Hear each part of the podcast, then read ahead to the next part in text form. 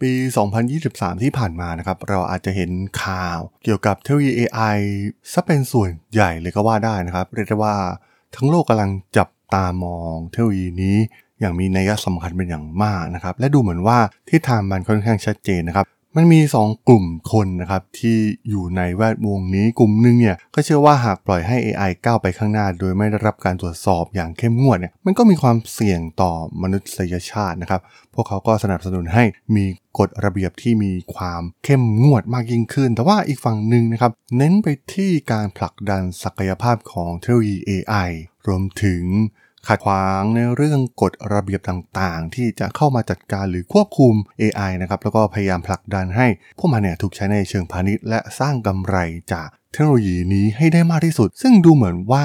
ศึกครั้งใหญ่ที่ OpenAI เนี่ยมันจะเห็นภาพหลางๆแล้วนะครับว่าโลกของเทคโนโลยีมันจะไปทางกลุ่มที่2นั่นก็คือสุดท้ายเทคโนโลยีนี้เนี่ยก็จะไม่มีการควบคุม แล้วก็จะถูกบริษัท หน้าเงิน ยักษ์ใหญ่รวมถึงสตาร์ทอีกมากมายนะครับคอยแสวงหากำไรจากมัน คอยขุดทองจากมันให้ได้มากที่สุดสำหรับพอดแคสต์ต้อนรับปีใหม่ใน EP นี้นะครับก็จะมาคุยนะครับมันไม่ใช่มีเพียงแค่เรื่องราวของเทคโนโลยี AI เท่านั้นนะครับที่มันค่อนข้าง Impact ต่อโลกธุรกิจมากๆนะครับแล้วก็วันนี้จะมาคุยถึง 10 เรื่องราวที่ถือได้ว่าน่าสนใจที่สุดในปี 2023 เรื่องราวเรื่องนี้มีความน่าสนใจอย่างไรนะครับ ไปรับฟังกันได้เลยครับผม You are listening to Geek Forever podcast. Open your world with technology. This is Geek Monday.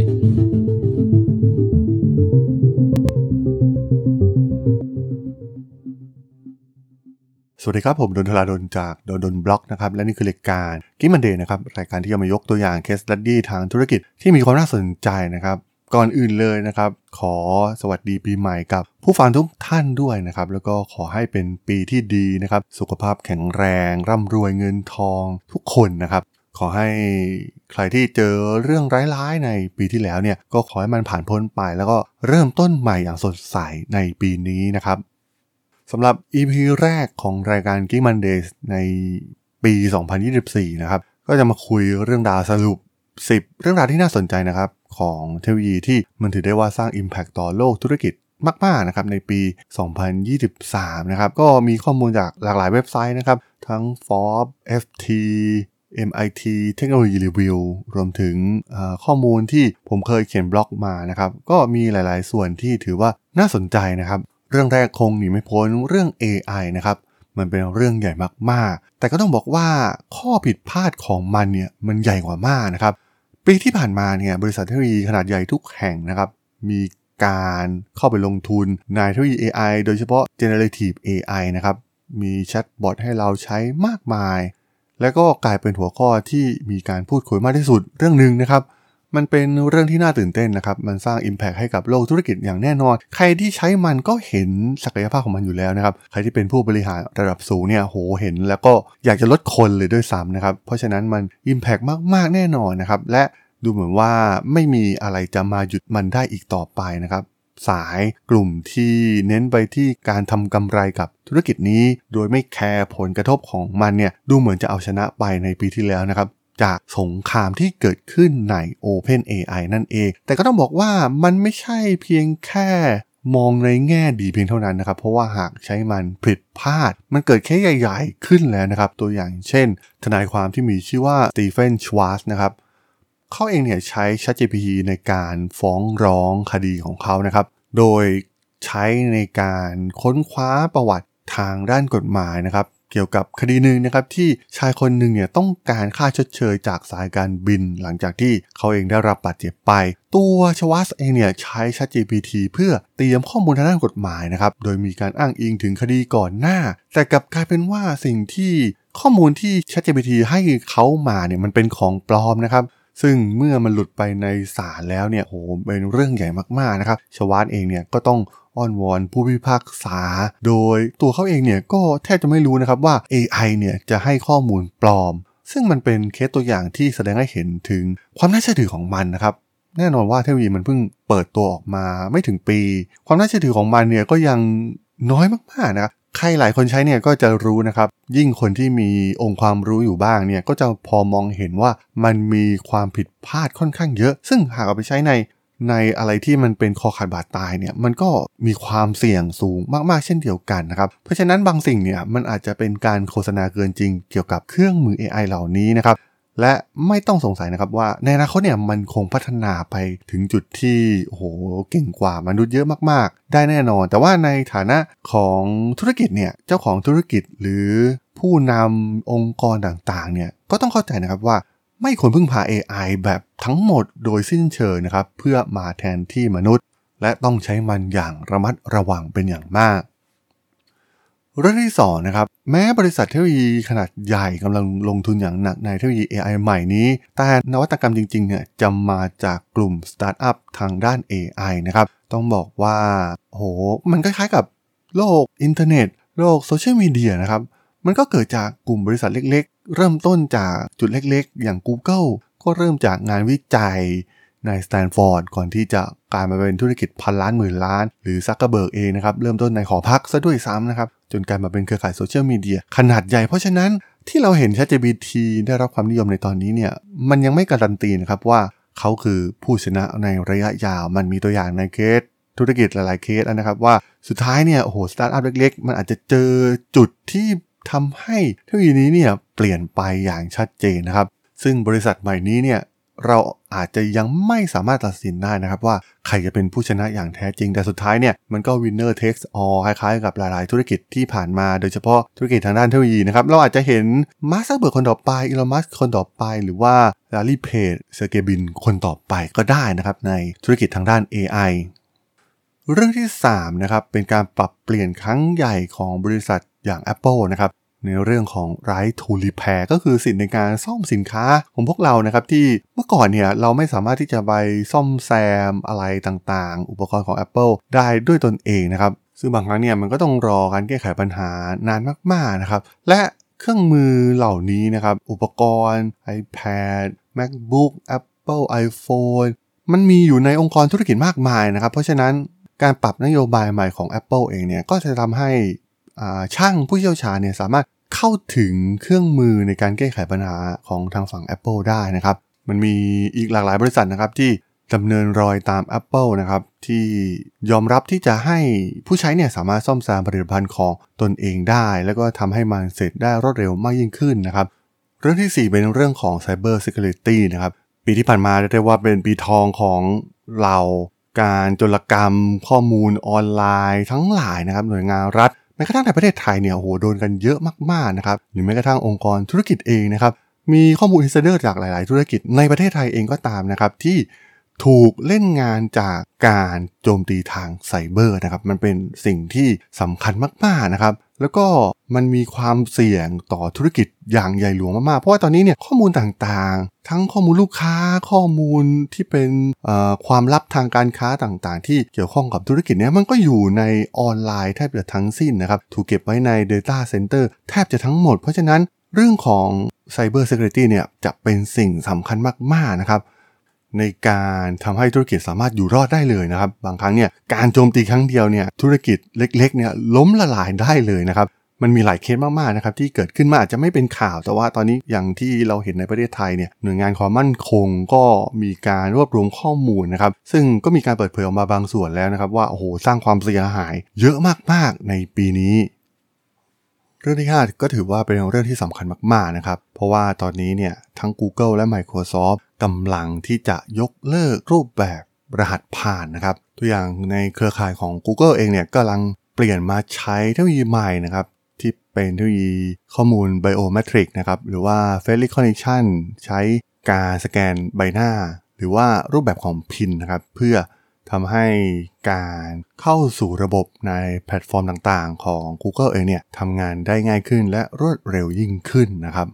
รูปแบบรหัสผ่านแบบเดิมๆเนี่ยนะครับที่กลายเป็นปัญหาพ่วงไปยังเรื่องของ Cyber Security เพราะว่ามันเป็นปัญหาที่น่าปวดหัวในการจำรหัส แล้วก็ต้องมาเปลี่ยนรหัสผ่านหลายๆครั้ง รวมถึงต้องมีการใส่ตัวเลขอักขระพิเศษในแพทเทิร์นของการใส่รหัสนะครับ ทั้ง Google และ Microsoft เองเนี่ยกำลังพัฒนารูปแบบของ Passkey ใหม่นะครับ รวมถึงบริษัทเทคโนโลยีอื่นๆ ก็ทำรูปแบบนี้เช่นเดียวกันนะครับ เพราะฉะนั้นเรากำลังจะสู่ยุค สิ้นสุดการใช้รหัสผ่านแบบเดิมๆในอนาคตอันใกล้นี้อย่างแน่นอน เรื่องที่ 6 เนี่ยเรียกได้ว่าเป็นการสิ้นสุดเรื่องปวดหัวของอุปกรณ์ของ Apple นะครับที่จะรองรับการใช้งาน USB-C โอ้โห มันเป็นเรื่องใหญ่มากๆในแวดวงเทคโนโลยีนะครับ เพราะว่า Apple เองเนี่ยใช้พอร์ต Lightning อยู่เจ้าเดียวมานานมากๆนะครับ แต่ว่าสุดท้ายแล้วเนี่ยก็ถูกบังคับจากสหภาพยุโรปนะครับให้มาใช้ พอร์ตเดียวกับอุปกรณ์อื่น ๆ ที่เขาใช้กันทั้งหมดนะครับในตอนนี้ก็คือ USB-C นั่นเอง แล้วมันส่งผลต่อธุรกิจยังไงนะครับโอ้โหมันเป็นเรื่องปวดหัวมากๆนะครับกับแค่เพียงแค่พอร์ต Lightning กับพอร์ต USB-C เพราะว่าอุปกรณ์อื่น ๆ ที่เราใช้ทุกอย่างนะครับมันเป็น USB-C หมดแล้วนะครับมันช่วยลด ค่าใช้จ่ายได้เป็นอย่างมากนะครับ ทั้งเรื่องของพนักงานในเรื่องส่วนตัวนะครับในการซื้อพอร์ตเหล่านี้รวมถึงในองค์กรธุรกิจที่มีจำนวนพนักงานเยอะๆเนี่ยการหันมาใช้ USB-C ทั้งหมดทั้งองค์กรเนี่ยมันก็ทำให้ประหยัดค่าใช้จ่ายไปได้อย่างมากนะครับสำหรับหัวข้อที่ 7 เป็นเรื่องของแอปอย่าง t r e d นะครับที่ถือว่าเปิดตัวมาเพื่อต่อกรกับ X ของ Elon Musk ถือว่าเป็นอะไรที่น่าสนใจมาก ๆ ในปีที่ผ่านมานะครับ เป็นข่าวใหญ่มาก ๆ และการเติบโตของผู้ใช้เนี่ยก็เติบโตอย่างรวดเร็วนะครับ จนทะลุ 100 ล้านคน แต่เหมือนว่าหลังจากนั้นไปเนี่ยมันก็เริ่มนิ่ง ๆ ไปนะครับ แต่ก็ต้องบอกว่าเท็ดเองเนี่ยก็ได้เปิดทางเลือกใหม่ให้กับกลุ่มคนที่อาจจะไม่อยากใช้แอปอย่าง X นะครับ ซึ่งบางครั้งเนี่ยมันดู toxic มากกว่า รวมถึงการที่รูปแบบในการจัดระเบียบ ในสังคมของแพลตฟอร์มอย่าง t r e d เองเนี่ยมันดูมีกฎเกณฑ์อะไรที่มากกว่า X นะครับแม้บางอย่างเนี่ย X มันมีจุดเด่นของมันอยู่นะครับ เพราะว่าอีลอนมัสก์เองเนี่ยเข้ามาเทคโอเวอร์กิจการ Twitter แล้วก็เปลี่ยนมาเป็น X เพราะว่าเขามองเห็นว่ามันเริ่มที่จะเปลี่ยนแปลงไปไม่ free speech เหมือนเดิมนะครับ ในตอนนั้นที่มีการแบรนด์โดนัลด์ทรัมป์ออกจากทวิตเตอร์ไปนะครับทำให้สุดท้ายเนี่ยอีลอนมัสก์ทนไม่ไหวต้องเข้ามาเทคโอเวอร์นะครับเขาต้องการให้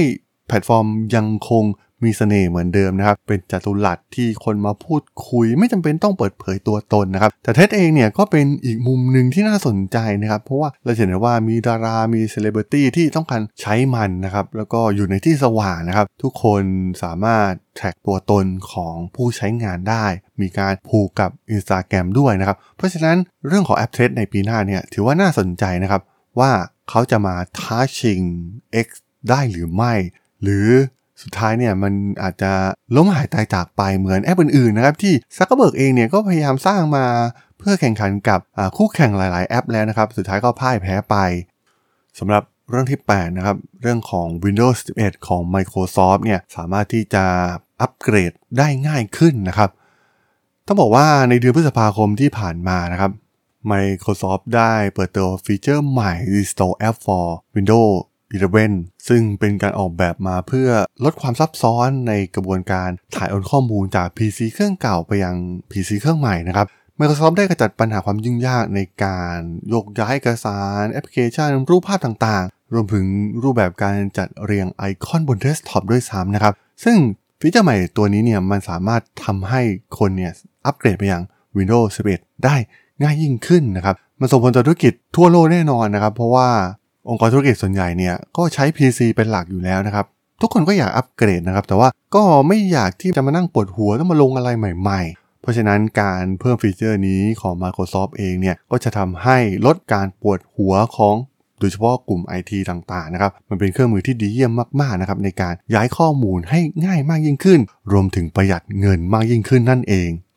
เรื่องที่9นะครับเป็นเรื่องใหญ่ของเทอรีโดนเมื่ออีเกียเนี่ย ใช้โดนนับร้อยในคลังสินค้าของพวกเขานะครับ ต้องบอกว่าตอนนี้มันเป็นจุดเปลี่ยนขั้นสำคัญของเทคโนโลยีอย่างโดนนะครับอีเกียเองเนี่ยก็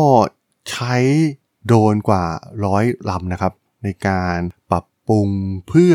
เพิ่มประสิทธิภาพในการจัดการสินค้าคงคลัง ช่วยเหลือพนักงานในการทำงานบางอย่างนะครับ เพราะฉะนั้นโดนเนี่ยมันไม่ใช่มีไว้เพื่อสำหรับใช้ในด้านการทหารหรือว่า ผู้ที่ชื่นชอบวิดีโอเกมเพียงเท่านั้นนะครับ แต่ว่าตอนนี้เนี่ยมันกำลังกลายเป็นเครื่องมือใหม่สำหรับธุรกิจที่กำลังเติบโตจำนวนมาก ๆ โดยเฉพาะในกลุ่มที่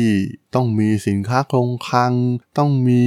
การเคลื่อนย้ายต่าง ๆ นะครับ เช่น ในวงการก่อสร้างอสังหาริมทรัพย์มันทำได้แม้กระทั่งมาติดตามการเคลื่อนไหวของพนักงานนะครับ แล้วก็มีการอินทิเกรตกับเทคโนโลยีอย่าง AI เพื่อรวบรวมข้อมูลผ่านวิดีโอนะครับ เพื่อ ช่วยให้โฟล์การทำงานต่างๆ ของธุรกิจเนี่ยมีประสิทธิภาพมากยิ่งขึ้นนะครับ เพราะฉะนั้นทั้งธุรกิจขนาดกลางหรือว่าขนาดเล็กเนี่ยสามารถนำเทคโนโลยีโดรนเนี่ยไปใช้ในธุรกิจได้ดียิ่งขึ้นในอนาคตอย่างแน่นอนนะครับหลังจากเห็นความสำเร็จของอีเกียมาแล้วนั่นเองสำหรับหัวข้อสุดท้ายก็คือเป็นเรื่องของหุ่นยนต์จริง ๆ นะครับ เพราะว่า Boston Dynamics รวมถึงบริษัทอื่น ๆ ที่